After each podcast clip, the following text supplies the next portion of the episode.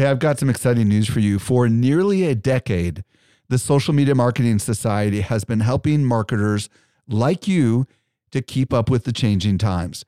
This is our private community just for marketers, and the doors are open right now.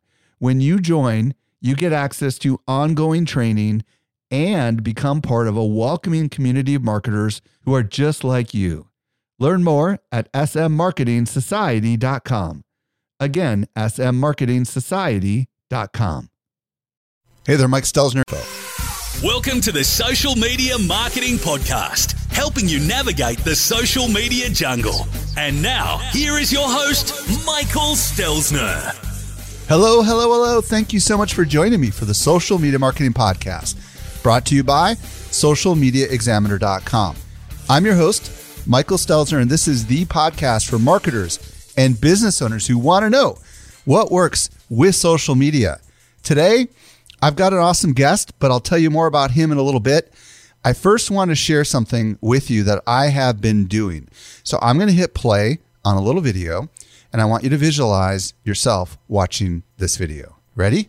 Here we go. Do you aspire to be known for something?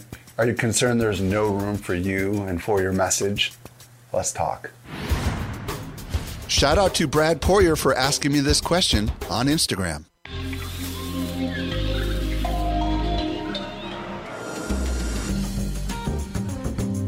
Let's take the most crowded industry in the entire world. Can you guess what it is? It's the food industry.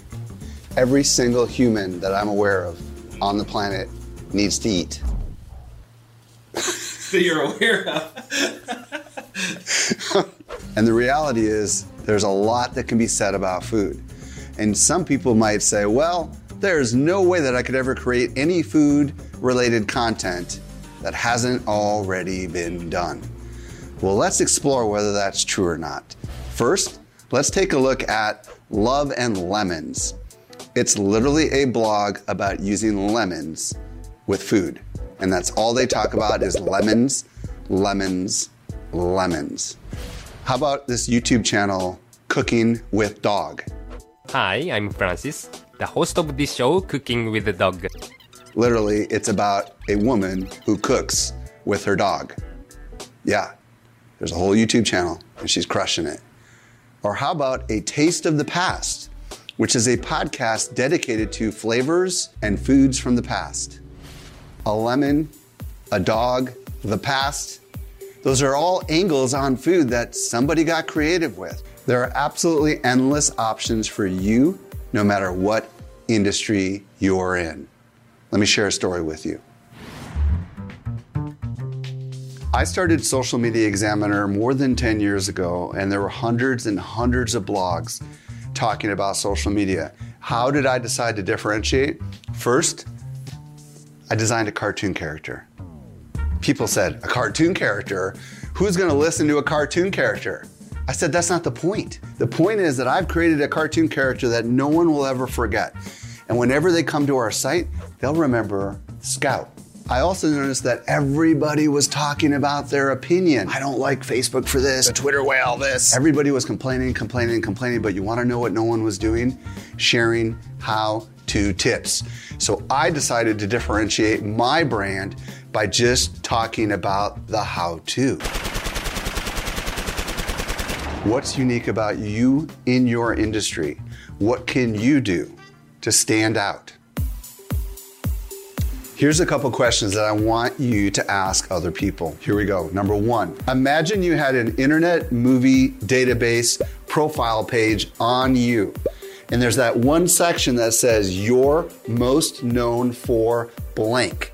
What's the name of that movie metaphorically? For me, Michael Stelzner, most known for social media marketing analyst. What are you most known for? Ask your friends and customers to answer that question. The second question to ask your friends and customers is what makes me different? Why? The last question, what would you most like me to talk about? And then tell me more. The next step is to decide what type of delivery platform you're going to use. Are you a performer? Are you a writer? Are you a talker? You know your skills best. Start with the path that's easiest for you. And sometimes, if you're not sure, maybe just pick up Instagram and start using Instagram stories. Why? Because when you record that little 15 second video, it's gonna be gone after 24 hours and you won't have to worry about what people think about it. That might be your good on ramp to testing your message to see whether or not it resonates with people before you dive fully into video, podcasting, or the written word.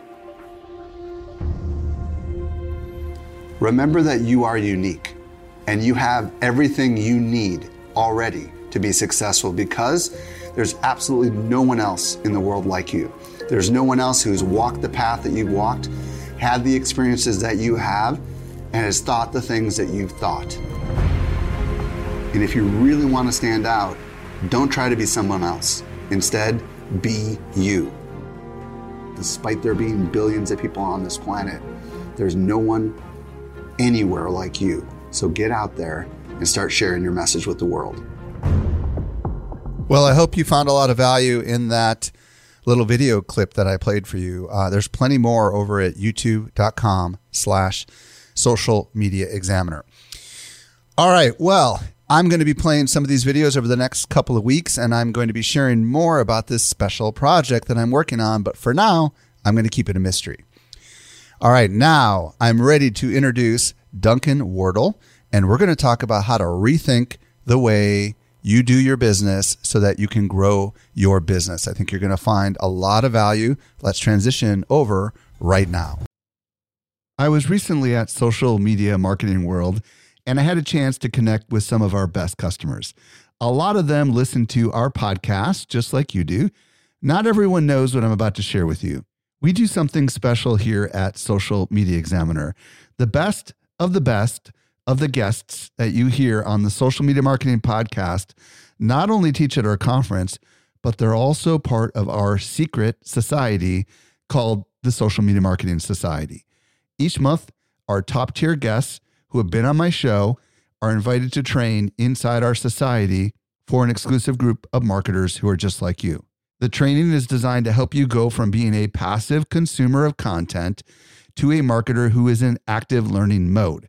So if you're ready to make real progress with your marketing, you're a perfect fit for the Social Media Marketing Society. Join us by visiting smmarketingsociety.com. We've got a really big sale that is ending very soon, so don't delay. Again, visit smmarketingsociety.com and join today. Helping you to simplify your social safari. Here is this week's expert guide. Today, I'm excited to be joined by Duncan Wardle. If you don't know who Duncan is, he's the former head of innovation and creativity for Disney. He's also a keynote speaker who delivers workshops on design thinking and innovation. Duncan, welcome to the show. Thanks for having me. Today, we're going to explore some of the reasons why we need to rethink the way we do our marketing. But before we go there, I'd love to hear your story, Duncan. Start wherever you want. How'd you get into marketing? Um, got lucky. I I started as a barman at the Rose and Crown pub in Epcot. That's my first job, 1986. I then transferred back to the London office. There were only 16 people in the London office of Disney in those days. Now there's 3,500. My wow. very first job was getting six cappuccinos a day and uh, collating 60 press kits a day. And my very first assignment was going to be the uh, royal premiere of Who Framed Roger Rabbit in the ah. presence of the Princess of Wales, Diana. And my job was simply to stand at the bottom of the stairs and make sure Roger didn't hurt himself on the way down. And you think, you know, how could you possibly screw that up? well, um, a contingency plan would tell you that the average width of a stair is the same length as your foot, unless you're an extremely tall rabbit with very long feet. And with about six steps to go, uh, Roger tripped over himself and went hurtling through the air directly towards the head of Princess Diana. Oh. Whereupon two royal, two royal protection officers took him out. They didn't hesitate. He was just taken out in midair. So there's a very famous photograph. You can still find it on Reuters of two big heavies on top of Roger with me in the background at the age of 21, sort of going, "Oh my God, I just got fired." And so I didn't go to work the next day. Got a call from the boss. He said, "Hey, where are you?" I said, "I'm at home. I, I thought I was fired." He says, "No." This is exactly the sort of publicity we needed for Roger Rabbit. I was like, oh my God, I can make a career out of this. And so I did. I built the first 20 years of my career were in public relations. And I, because I'm a great believer, I loved the ideas that I had no idea if I could pull them off. Mm. Those are the ideas worth chatting. You know, if you're working for the world's number one entertainment company, you better have an idea that people. And I loved my my first CEO was Michael Eisner, and I loved him because every time he walked in the door with a big idea, he would say, Not big enough. We're the world's number one entertainment company. Come back when you got something to talk about. And so that was a real challenge. And so I got to do cr- some crazy things. I taught NASA into taking my son's Buzz Lightyear into space on a space shuttle for the oh, launch cool. of Toy Story, Toy Story Mania.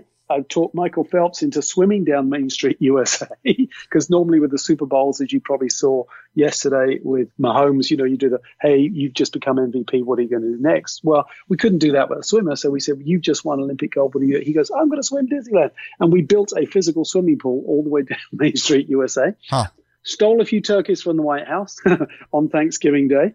Uh, with uh, about two different presidents, and just came up with the audacious ideas that, again, you just once the chairman said approved, you think, oh God, I got to get this done. Those, and to me, public relations is, you know, and the other thing is, the Disney publicist in me says, you pick up the phone, you make your pitch. They can say yes, they can say no, they can laugh, they can put the phone down. Who cares? And so I've always lived with that mentality, and I've got away with murder as a result. So that's how I got into public relations. And, and I loved it because it was the ability to have a big idea, didn't really have any money to support it, whereas the other disciplines had the money. But what I also loved about Disney was the fact that if you had a big idea, the funding would come.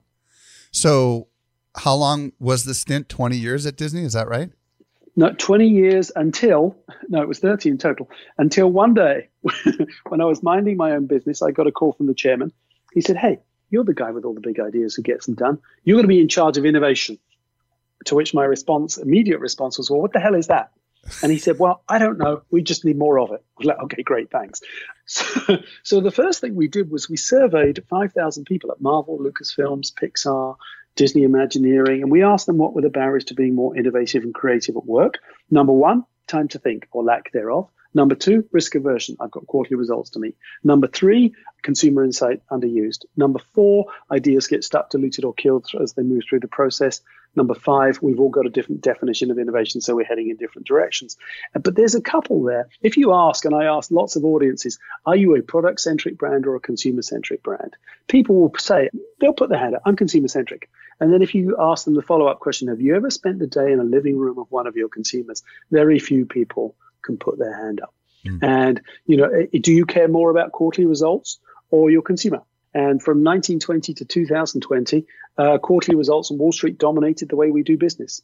But the next decade, we're investing in artificial intelligence and we should. We're investing in blockchain and we should. We're investing in data and we should. But who's watching Generation Z? A generation who care more about purpose than profit, who will not only not buy your products and services if they don't believe in what you stand for, they don't want to work for you. Well, there's a challenge. And so on risk aversion and our quarterly results, I was asked to, and purpose, I'm very passionate about purpose. Some people think it's a philanthropic cause. It's not. It's what do you stand for? Why do you go to work for that company? What do they stand for?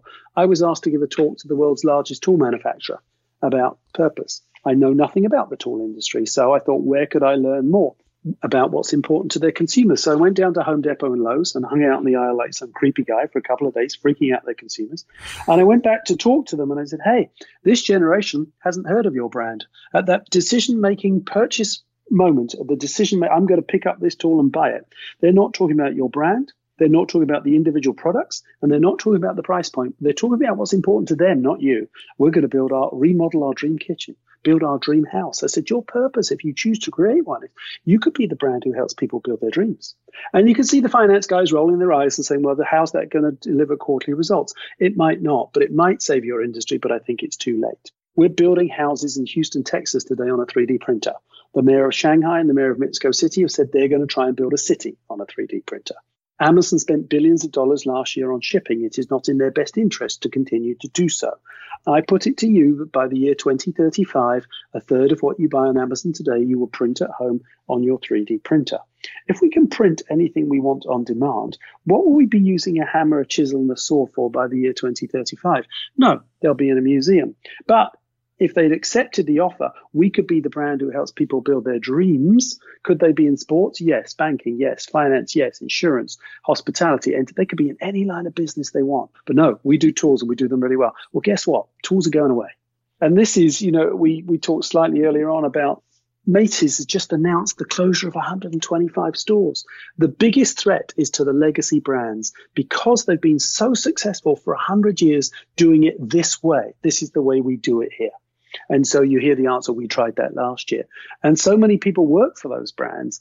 And it's about helping people think differently. And the legacy brands are their own biggest enemy because they've been so successful in Model A, they're having a really hard time trying to get to Model B. Excellent. So I want to ask this question, and I want you to try to answer it, not just for big brands, but even little brands, because obviously mm. they're the lifeblood of a lot, a lot sure. of businesses all around the world. Yep. What is wrong with marketing and business today? Marketing. Uh, marketing implies the word at.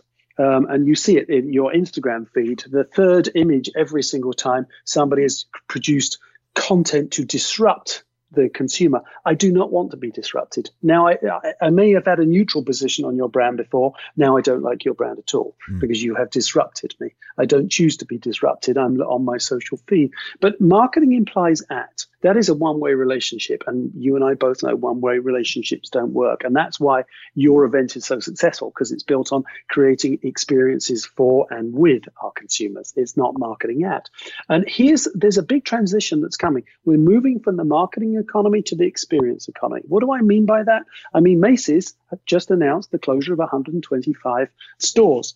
Walt wasn't an idiot. When Walt opened Disneyland on July 17, 1955, he opened the most successful, continues to be the most successful retail shopping mall on the planet per square foot. Do you think of Disneyland as a shopping mall? No, you do not. You think of it as an experience. Airbnb, an experience. The Museum of Ice Cream, an experience. Starbucks, do we go for the coffee? No, we do not go for the coffee. We go for the experience. And Generation Z, will they own houses? No. Will they own cars? No, they want experiences. And so it's about creating, uh, about rejuvenating our brands. And there's three different ways I think people can go about it. The first is basically to challenge the rules of your industry. It was a tool created by Walt. It's very easy to use. Walt created Fantasia and he wanted it to mist inside the theater during the scene with rain. He wanted heat pumped in during the, uh, the scene of Night on a Bare Mountain. And the theatre owner said, no, Walt, too expensive. So Walt listed all the rules of his industry as they stood today. He was frustrated that he couldn't control the experience in which his consumers uh, experienced his brand. So he said, "Well, what if I what if I control the movie theater?" Okay, well that's not very innovative. He said, "Well, what if I take my movies out of the theater?" Uh, you're not supposed to know how to do it. If you know how to do it, that's iteration, not innovation. He said, "Well, if I take my movies out of the theater, they can't be two dimensional." Well, what if I made them three dimensional? If I made them three dimensional, I'd have to have people play the characters. Well, if I have people play the characters, Cinderella couldn't live next to Jack Sparrow and Davy Crockett because people wouldn't be immersed in her story. I'd have to put her in a different. La- oh, wait a minute, I'll call it Disneyland. One of the great re-engineering of a consumer experience. Another way of doing it is to reinvent the consumer experience by not solely relying on data. As marketeers, we tend to rely and will rely more heavily on data. If you're only looking in your big data, you're only looking where your competition is looking. And data sometimes can only go so far. But by being curious, for example, and acting like a child and asking why, we tend to start your data tend to only stop at the first why. If you say, why do you go to a Disney park? People will tell you for the I go for the rides. Well, that's a capital investment strategy. But if you pause for a second and say, what, why do you go for the rides? Well, I like Small World. Why on earth do you like Small World? I remember the music. Why is that important to you? It reminds me of my mum. Why is that significant? I take my daughter now. On the fifth why, you learn the real reason that she's going to Disney. It's not for the new attractions, it's for her memory and nostalgia. That's a communication campaign, not a capital investment strategy. But our big data, the, the task we were given was to get more people to come to the theme park and spend more money. So our data told us who could afford the Disney brand. Our data told us who'd been before, who'd been shopping online, who had been, who'd uh, visited the Disney store, who was a 10 out of 10 on a survey for the last five years of I'm coming this year. Well, they didn't come. So clearly our data was missing something. So we decided to reinvent our relationship with the consumer. A lot of us do focus groups. Um, I'm not a great advocate of focus groups. You put 12 strangers in a room, you sit behind a two way mirror, and everybody knows you're there. Well, it, does anybody live in a house with a two way mirror? No. it's not the most relaxed environment. We get 12 individuals. Why? Because it's value for money. No. Put them in their living room. They are 10 times more relaxed than they are in a focus group room. And here's the other it's not just what they tell you, it's what you see. And I'll ex- articulate that better in a minute. But the other thing is this chances are they'll be in couples. You get real honesty out of couples that you don't get out of individuals. In a focus group, if you say to dad, Why do you go to Disney? I go for the thrill rides. I'm a manly man. If his wife is sitting next to him on the sofa, she's going to go, No, no, honey, you did Small World 17 times back to back last year, and you really loved it. You get real insights out of couples that you don't get out of individuals. Right. But it's more important to get in their house, and let me tell you why. So, our typical hypothesis was we build it, they will come. Why? Because that's the way we've always done it. Right? Very product centric, we know best approach. Our data tells us. They've got the affinity, et cetera, et cetera. And we went to live with a consumer for a day, each of us in 26 houses. Now, you, you've got children, right? Yes. Okay, so close your eyes for me for a second. Picture a particular photograph of your children that's somewhere in your house and tell us which room that photograph is in. Good question. I don't even know. just, just, just take a particular picture. All right, I'm going to guess it's in my. Oh, actually, okay, I've got one in my office, my home office. All right. Okay, so tell us who's in the picture. My youngest daughter. Okay, and how old is she in that photograph? Uh, she's probably ten. Okay, how old is she today? Twelve. Okay, so here's what we found in 26 households later. Every single time we asked, Oh, how old are your kids? Because we saw the photograph. I said, Oh, how old are your kids? Four or five? She said, No, love, they're 14 and 15. Now, you know that you have those photographs of your children in your house that are Right. at least for anywhere from two to 30 years old. And for the listeners who, don't, who are too young to have children today, they know that their parents have that dorky one of them living in the living room in first grade that they wish they got rid of years ago. So I asked the woman, I said, How old are your kids? She said, I thought they were four or five. She said, No, 14 or 15. You write it down. It's an individual clue. It means nothing until you get back together. It's an individual data point. But when 26 of us got back together and we all had the same clue, when I asked how old the children were in the photograph, they were anywhere from two years to 22 years older in reality. We thought, hmm, our intuition is telling us there's something here our data's missed. Let's dig a little deeper. So when you ask parents and you know what they want for their children, we'll tell you we want our children to go to junior school, kindergarten, middle school, high school, college, graduate, get a job, be happy and healthy and successful. That's what we want for our kids, isn't it? That's what you want. Right. No, you don't. You want them back in that little photo frame. When you walk in the door at night, you are still Superman or Wonder Woman. They come and grab your legs, you wrestle together, somebody farts, and everybody loses it. These are the best days of your life, and they're gone so quickly. And so we dug a bit, we thought there's something here. So we dug a bit deeper and we found three bittersweet transitions that take place between a parent and a child. As you cross through them, you instantly want to step back. I dare say with your youngest, you haven't gone through any of them yet. But I'm a dad. I can use my intuition, even though these are mums telling me this story. I know exactly where I was for all three. I know where I was the day my son asked me, Are you Santa Claus? And in that split second, imagination, creativity, Batman, Superman, gone. But what hurt so much was what he had really said was what he had really said was, I'm not your little boy anymore, Daddy. I'm hmm. growing up. And I know now, girls, you won't remember where you were that fateful day. Dads, you will. I know exactly where I was the day my daughter dropped my hand for the first time in public because she didn't want to hold daddy's hand in public anymore. And I remember it was my left hand. It's a seminal moment between a father and a daughter. And I know where I was when uh, we used to drive my daughter up to college and back and unpack a third of her room. And then last year, we live in Central Florida. She got her first job and moved to Manhattan. I've only been in a bedroom once. It's quiet, it's tidy. I started to burst out crying and I haven't been back in since. And so, what we realized by spending time with mum and getting out of our data, what we realized what was important mum doesn't wake up in the morning worrying about whether or not Disney has new attractions this year. While mum wakes up every morning worried about how quickly her children are growing up and how she wants to make special memories for them while they still believe, while they still hold my hand, while they're still here. That's a three way targeted communication campaign that drove sales, not intent to visit, 20% and turned a very product centric, we know better culture into a consumer centric culture where it is now mandatory for Disney executives to work one or two days a year in frontline cast members in the Disney theme parks and to spend a day a year in their consumers' houses. So we talked about how you might re-engineer the challenge uh, by asking what if and listing all the rules of your industry. We talked about how you might reinvent your relationship with the consumer simply by spending a day with them. And the last one is thinking about how you re-express the challenge that you're working with. As marketeers, we're all charged with ROI. We're all charged with driving revenue. But if we'd asked the question, how, instead of asking the question, how might we make more money?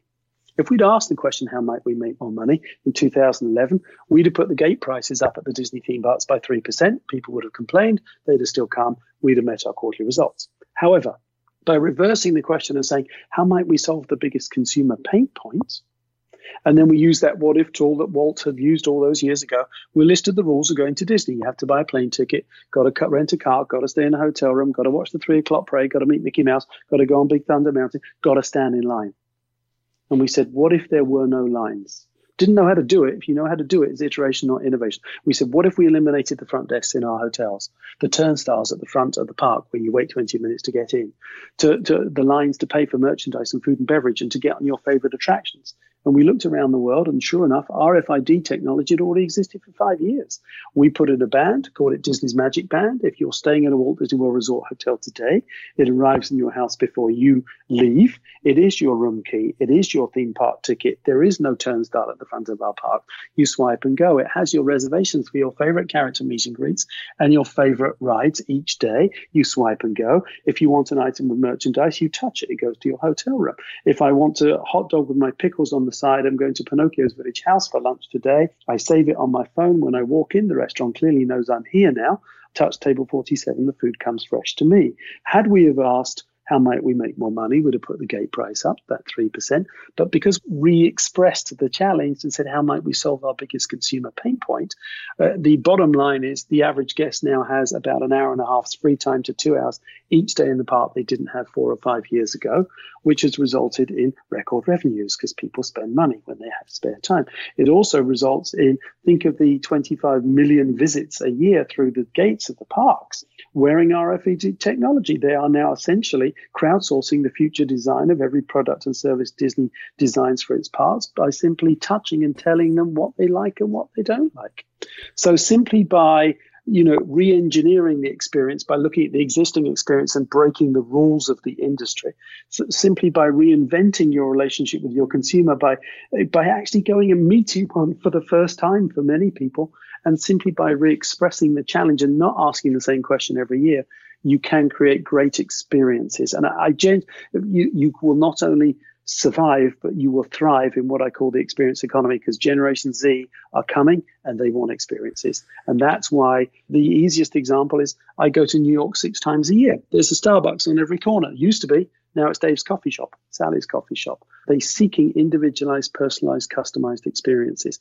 And I think the challenge for a lot of big brands is we've been built on being consistent for 100 years. This generation has just said, but I don't want you to be. I want to ask some real specific questions here. Mm. Challenging the rules of the industry. Now, what kind of questions should we ask ourselves mm. when we're thinking about some businesses are that, that are listening to all of their business online. There's no physical brick and mortar kind of experience. Other businesses are shipping products, you know, to people's homes. Like, how do we actually? Some are selling information. How do we challenge the rules of the industry? Like, what ought oh, we think okay. about? So, today we market at our consumers. So we asked in 2010, you know, I, in fact, I had a lady came along, small entrepreneur, she's franchisee owner of a Planet Fitness. And she said, well, I said, how many people in your marketing department? She said, two. I said, okay. And how many people come through your gym every month? And I think there are 3,000 members. And I said, okay, how much content do you produce today? And she said, one or two images a day. And I said, okay. And I said, and how many selfies are these 3,000 people taking inside your gym every single day. Don't ask the consumer to do something they're not already doing. They're already taking the selfies in their gym. And so, you know, we asked at Disneyland, oh God, over a decade ago, we said, what if we stop producing our marketing content let the consumer do it for us? Disneyland's Instagram account is completely curated consumer content. Disney doesn't produce any. And so for the smaller organizations with the smaller marketing teams, we've always said we had to do it well, wait a minute, how many consumers have you got? And even if only a small percentage of them, your most passionate advocates, do this on your behalf, how much more reach will you have? But it's not about reach. It's about how much more credibility will you have. I can advertise at you and tell you to come to Walt Disney World on holiday with a two year old child, and you're going to say, No, I want to wait till John is the right age. But if you see a photograph of your best friend with little Sarah, who's the same age as Johnny, enjoying the park, my work here is done. So, what I'm hearing you say is, hey, lean into consumer behavior and challenge whether the marketing you're doing needs to change with the times. Is that kind of what I'm hearing you say? Yes. I mean, and look at so I saw a little boy about six weeks ago in a museum in Brussels. And think about how museums market themselves today. And they're a very static experience. And he was probably three or four. And he went up to a painting, God bless him, and tried to swipe it. Well, I, let me tell you, I felt very old very quickly. Because you thought it was like an iPad or something, huh? Right. But so so okay, so you think about will this boy want to go to a museum when he's 20? Hmm. No. But you know what? Through augmented reality, which is the cheapest technology again for people to use, if Vincent van Gogh could pop out of that painting and tell that little boy why he cut his ear off, how engaging would that be? How to turn a very static experience into a fully immersive one. You know, for as you say, we don't all have huge capital budgets by any stretch of the imagination, but look at the success of Pokemon Go. So let's say you're a small owner of a small movie theater and you want to drive more 21 to 24 year olds to come and engage in your theater and come to your theater. You know what? You could, you could just create the game that allows them to do what they're doing anyway, gaming, to play the game in a local neighborhood, uh, to collect virtual points that they can ch- um, put in for free popcorn and the best seat in the theater. And once they've seen the movie and gone through the whole experience, you could give them more virtual content back in the game that other people don't have. Because what do they want? They want social status in the game. So there's different ways of cutting it. Uh, just the, the days of advertising at people. Are, are remarkably over, and it's it's about creating. I believe the brands of the future that will be successful will be those brands that create great experiences. And even a bank can create a great experience if they choose to. Uh, they haven't chosen to do it, and that's why at the moment they'll fail. Right. Physical retail, their ROI and their quarterly results are driven by revenue per square foot. Right. And that will see them gone because then you become a product. And if you're a product, I can buy you on Amazon, and there is no reason to put my ass inside your store. Well, However, this, is, this is why if you look at most real estate stuff these days, it's it's restaurants that are taking over the former brick and mortar things because those are experiences, right? People walk well, in. Look at, wanna... Yeah, yeah. Look at this. Look at the success of craft breweries. Why are craft breweries more successful than the big guys? Because they're creating individualized, customized experiences. I want to ask about the survey rather than survey. Have discussions. Now, obviously, not everyone is going to be able to be invited into the home of their consumer, but maybe they can get on the phone and talk to them or get on a video call with them. I mean, is that your consumers yeah but your consumers are living right next door to you. They're living they're everywhere. So here's the thing. I bring what i call a naive expert into every session i run. Actually before i do this do you have a paper and a pen anywhere near you? Yeah i do all right so we were charged with coming up with a new retail dining and entertainment complex for hong kong disneyland I had in the room with me 12 white male American architects over 50. That's called groupthink. The naive expert, more often than not, could be a consumer. I invite them into every session I run. Why do I do that? I invite them in because they don't work for me and they don't work in my industry. Well, they are not there to solve the challenge for you. That is an unrealistic expectation. However, because they don't work for you and don't work in your industry, they will ask the silly question that you're too embarrassed to ask in front of your peers. They'll throw out the audacious idea ungoverned by your hierarchy, your politics, your turf, and your approval process. They won't solve it for you. They will get you out of what I call your river of thinking and help you to think differently. I like that. So and here's how it works. Um, I'm going to give you seven seconds. I'm going to name an object and I'm going to ask you to draw it. Okay. Tell me when you're ready. I'm ready. All right. I would like you, please, to draw a house. Seven seconds, six seconds, five seconds, Done. four. Done. Okay, perfect. So let me ask you a few questions. Why did you draw the door in the middle on the ground floor? why did you draw two windows and why are you so insecure you still drew bars over them? And what shape is the roof? It's a triangle. So I'm not saying I got that 100% right. You got the door right and you missed the Okay, chimney, but you're close. All right. Okay. So here's the thing. I gave the Imagineers the same task. I asked them to draw a house. I gave them seven seconds. They all drew what you drew because they all went into their river of thinking of what they, of all their experience and all their expertise. The biggest barrier to innovation is our own experience. It gets in the way. And so they all drew the same thing. But I invited in as my naive expert a Chinese chef simply because she was Chinese, not American. She was female, not male. She was under 30, not over 50. She was a chef, not an architect. She drew dim sum architecture, which, if you've never seen it before, and none of us had, was a round bamboo dish that your dim sum comes in with a little Chinese lady waving out of the window. And we all laughed because we realized we stayed in our river of thinking. She gave us permission to get out of our river of thinking and think differently and consider audacious architecture. If any company in the world could consider audacious architecture, it'd be the Walt Disney Company. On the way out the door, because it was called dim sum architecture, somebody slapped a post-it note on it that said distinctly Disney, authentically Chinese. Seven years later, the strategic brand position that guided everything, including the design of the resort in Shanghai, was distinctly Disney, authentically Chinese. Um, you have small organizations. We always invite in the senior executives into the room. I won't go through the whole story. Oh, yeah, well, go on then. So we were. This was a how might we make more money. We had all the executive vice presidents in the room, and I invented. I brought in Mildred. She was 78 years of age. She works in our call center. Well, she speaks to our guests eight hours a day. We don't. So who do you think knows more about what the guest wants?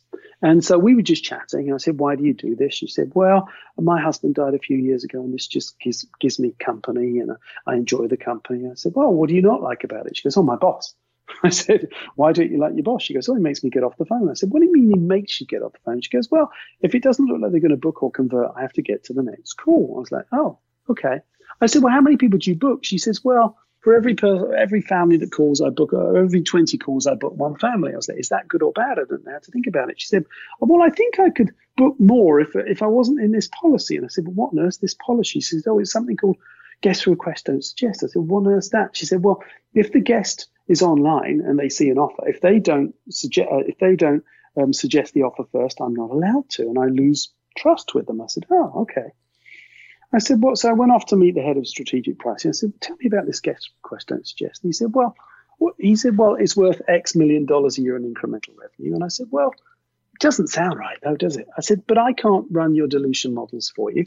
But Mildred here reckons she could get four out of 20 and she was out of your policy. Could we take her policy, take her out of your policy for six weeks and see how she performs? Sure enough, six weeks later, Mildred was knocking out four out of 20 and Disney made a lot more money. So here's the point diversity and that most people don't understand the power of diversity. They just they think it's political correctness and quotas and they just don't give it its due. Diversity is innovation.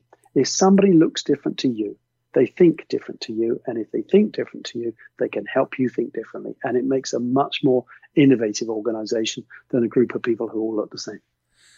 Awesome. You multiple times used the phrase what if. I Mm. really love this phrase. I would love and this was under the, you know, re-expressing, right? Mm. But talk a little bit about why what if is such an important question and how we ought to maybe use it to help others around us maybe dream Yep. a little bigger. I'll give you a big example and I'll give you a small example. Uh, I want to do both because it'll scale. Did you used to go to Blockbuster Video? Of course, yes. Did you have late fees? Probably. I don't remember. Oh, come on, mate. Sure you did. We all had fees. Yeah, probably. Yes. Okay, so the founder of Netflix listed all the rules of going to Blockbuster. Step one, list the rules of your industry. I must be kind of rewind. I can rent three at a time. They never have the one I want on opening day. I have to drive to a physical store. I need a membership card. I must pay late fees. And he said, what if there was no physical store? That was an absurd suggestion in 2005. Hmm. And he looked around the world, but guess what? YouTube had existed a long time before Netflix. And he said, well, wait a minute. YouTube at the time were only streaming amateur content. What if I only stream professional content? I'll do a deal with all the movie studios. Nobody would have to drive anywhere. Everybody would get the one they want opening day weekend. I op- open 24 hours a day, seven days a week. I'll cut the rental off at the end of 24 hours. Nobody pays a late fee. I'll take my idea to Blockbuster Video five times. They'll turn me down five times. I'll take them out of business in less than five years. Now, it's easy to look at Netflix and Disney and say, but I'm a small business. That's a cop out. Innovation isn't about money. It's about having a clear and simple idea. So, for example, by the way, just so you know, it's how they founded Uber. Two guys walked into a bar. It was late at night. It was raining. They'd had too much to drink and couldn't get a cab because it was raining. And one of them said, What if every car was a cab? And that's how they founded the whole idea around Uber. But I'll give you a small example of a small company with small budgets. They only had 84 employees. It was in Nottingham in Great Britain in the 70s. And they used to make glasses that we, you and I would drink out of. And they noticed as the glasses were being wrapped and shipped, there was too much breakage and the production wasn't fast enough. So they simply went down to the shop floor and listed the rules 26 employees, conveyor belt, cardboard boxes, 12 glasses to a box, glasses separated by corrugated cardboard, glasses wrapped in newspaper, employees reading newspaper. So there was their pain point. So somebody asked the relatively provocative question, what if we poke their eyes out? Well, guess what?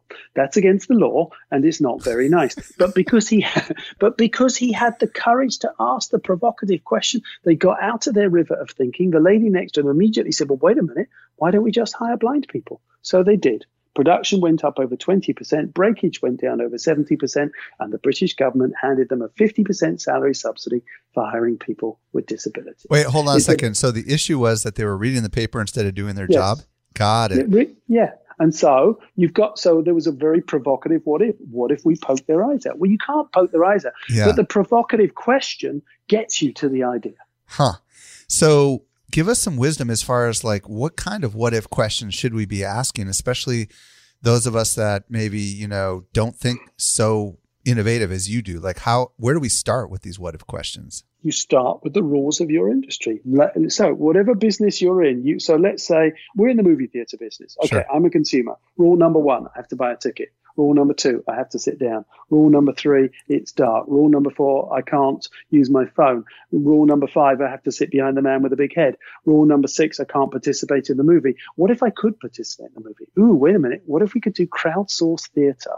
which would enable people to choose the villain, choose the costumes, choose that I'm making that up, right? Another yeah. one is another rule is around I can't participate. What if I could participate? Well, wait a minute. Instagram, I've been able to buy my music off Instagram for the last decade. Why on earth? Can't, and, and I can buy stuff delivered straight out of people's Instagrams uh, um, post today. Why on earth couldn't we create a movie where every single thing in that movie is for sale? The car, the blouse, the skirt, the desk. And as people see it, they can buy it straight off the screen, have it straight straight to their home. Why not? Why hasn't somebody already done that? Instead of then w- working on our, you know, we've got to make revenue. But by the way, if they did it right, the movie theaters today that make their money for you buying a ticket. But what if it was free? well, how would I still generate revenue? Well, I do this idea where people could buy products off the screens and product placement, but done subtly and creatively within the movie. I'll make enough revenue out of the advertisers that I don't have to charge you to get in. Well, and I guess with the movie theater example, I mean, at least here in San Diego, you know, uh, Fandango is a great example. Like somebody said, what if you could buy a seat from your phone without, like you do in a real theater, you know, mm-hmm. and now you have assigned seating, right? And then somebody else yep. said, well, what if we delivered food in right to your seat, right? And now all of a sudden you have catering inside the movie theaters, right? And yeah, and making it an experience. What if the seats uh, went up? You know, like yeah, well, Cineopolis, which is a Mexican uh, yeah. movie theater chain. If you ever get a chance to get get to one, that's an experience. I personally don't think movie theaters have long to live. It's I know they said with each new technological advance they'd still survive. Right. You know, when TV came along, when video came along, when DVD, when streaming, they also. But here's what's happened. It's not about technology. It's a culture shift. When you and I were kids, we went out to the park to play and kick a ball around together because we got shared. We got emotionally satisfied out of going together with our mates to a movie theater, to a restaurant, to a sports arena, to a concert. Right. My son on the odd occasion I see him, it's in the 17 second sprint between his bedroom and opening the door for the Uber Eats driver. So, but within his bedroom, he can play with all his mates. He doesn't have to go anywhere.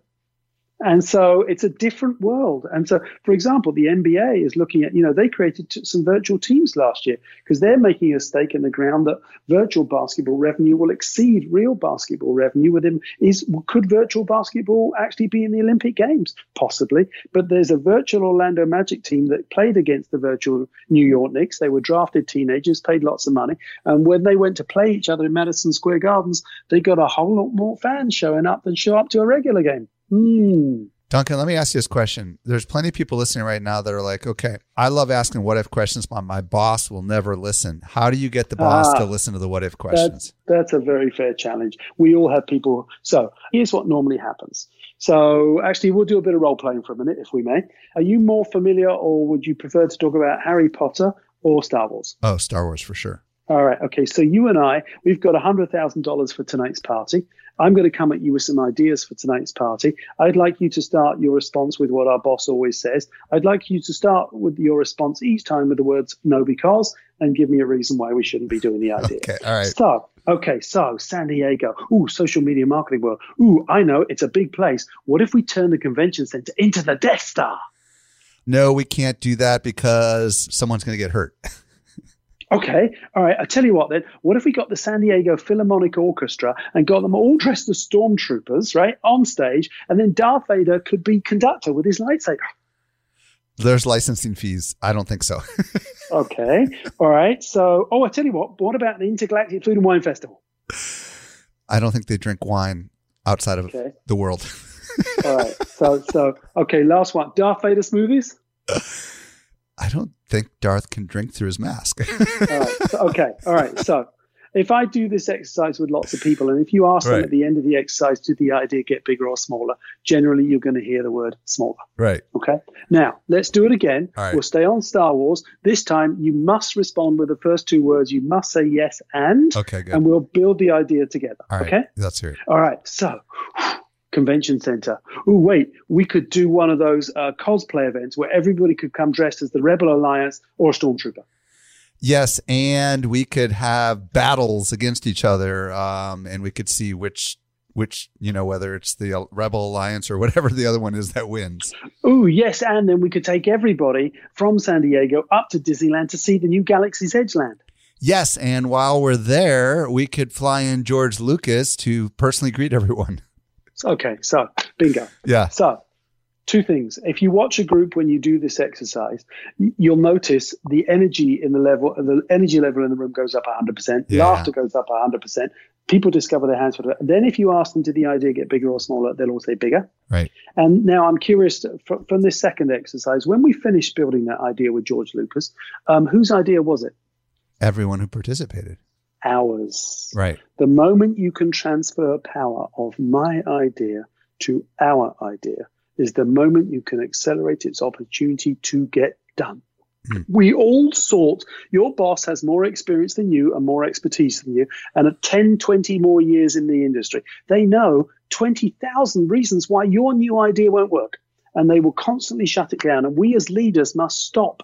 If the first two words out of our mouth are no because, people won't come back to us with a new idea. You have to remind yourself, even if you're a traditional reductionist and you've got a set budget and you're a small company, we are not green lighting this idea for execution today. We are simply greenhousing it together. And it, two little words from the wo- world of improv. If you just use yes and, by our own admission, it got bigger, not smaller. You can always take a big idea and value engineer it down. You can't take a small crap one and turn it into a big one. But far more importantly, inside big organizations with layers and approval levels and everything else, simply by saying yes and, you move it from mine to ours and you just give it a much better shot at actually getting done. Awesome. Duncan, tell everybody uh, that's listening kind of what you do with your workshops and and specifically where they can reach out to you if they want to connect with you. It's easy. I tried four models of innovation at Disney. We tried having uh, IDEO do some work for us. They were very good, but when they left, we realized we hadn't changed our culture because they weren't going to show us how they did what they did. We tried creating an innovation team, which sent a subliminal message to the rest of the organization you're off the hook. You keep doing the business you way you've always done it. We did an accelerator program, very good at bringing products and services to market much quicker, but still only touched 0.2% of our population. People say, Why'd you leave Disney? You were head of innovation creativity. You were there 30 years. Are you mad? No, I'm not mad. There's a massive gap in the market. Every single C suite executive is standing up saying, We must innovate, we must take risks, we must disrupt. Um, I challenge you to be, uh, to be brave and think differently. And all of their employees are sitting there going, That's great. You can show me how? And nobody's doing the how. I thought, oh my God, just all I need to do is create an innovation toolkit that makes innovation easy, creativity tangible, and the process fun. Now, companies at first are a bit nervous about the word fun. You can't change a culture by talking about it. You have to give people a toolkit they want to use when you're not around. Therefore, make it easy, tangible, and fun. And the easiest way to find me is uh, duncanwardle.com, uh, which is not the donut. it's Scottish, D U N C A N W A R D L E.com. Duncan Wardle, thank you so much for coming on and Thank talking you. about all this awesome stuff with us. I really, really appreciate it. Cool. All right. Well, thanks very much for the invitation. Hey, if you found any value in today's podcast episode, you can tag me on Instagram. I'm at Stelzner, or you can email podcast at socialmediaexaminer.com. If you want the show notes from today and you want to watch the video that I played for you earlier, socialmediaexaminer.com slash 395. If you're new to this podcast, hit that subscribe button so you never miss a future episode. This brings us to the end of yet another episode of the Social Media Marketing Podcast. I'm your host, Michael Stelzner. I'll be back next week. I hope you make the best out of your day and may social media continue to change your world. The Social Media Marketing Podcast is a production of Social Media Examiner. Hey, just a quick reminder join the Social Media Marketing Society today and level up your marketing for your company or your clients. Visit smmarketingsociety.com to find out more.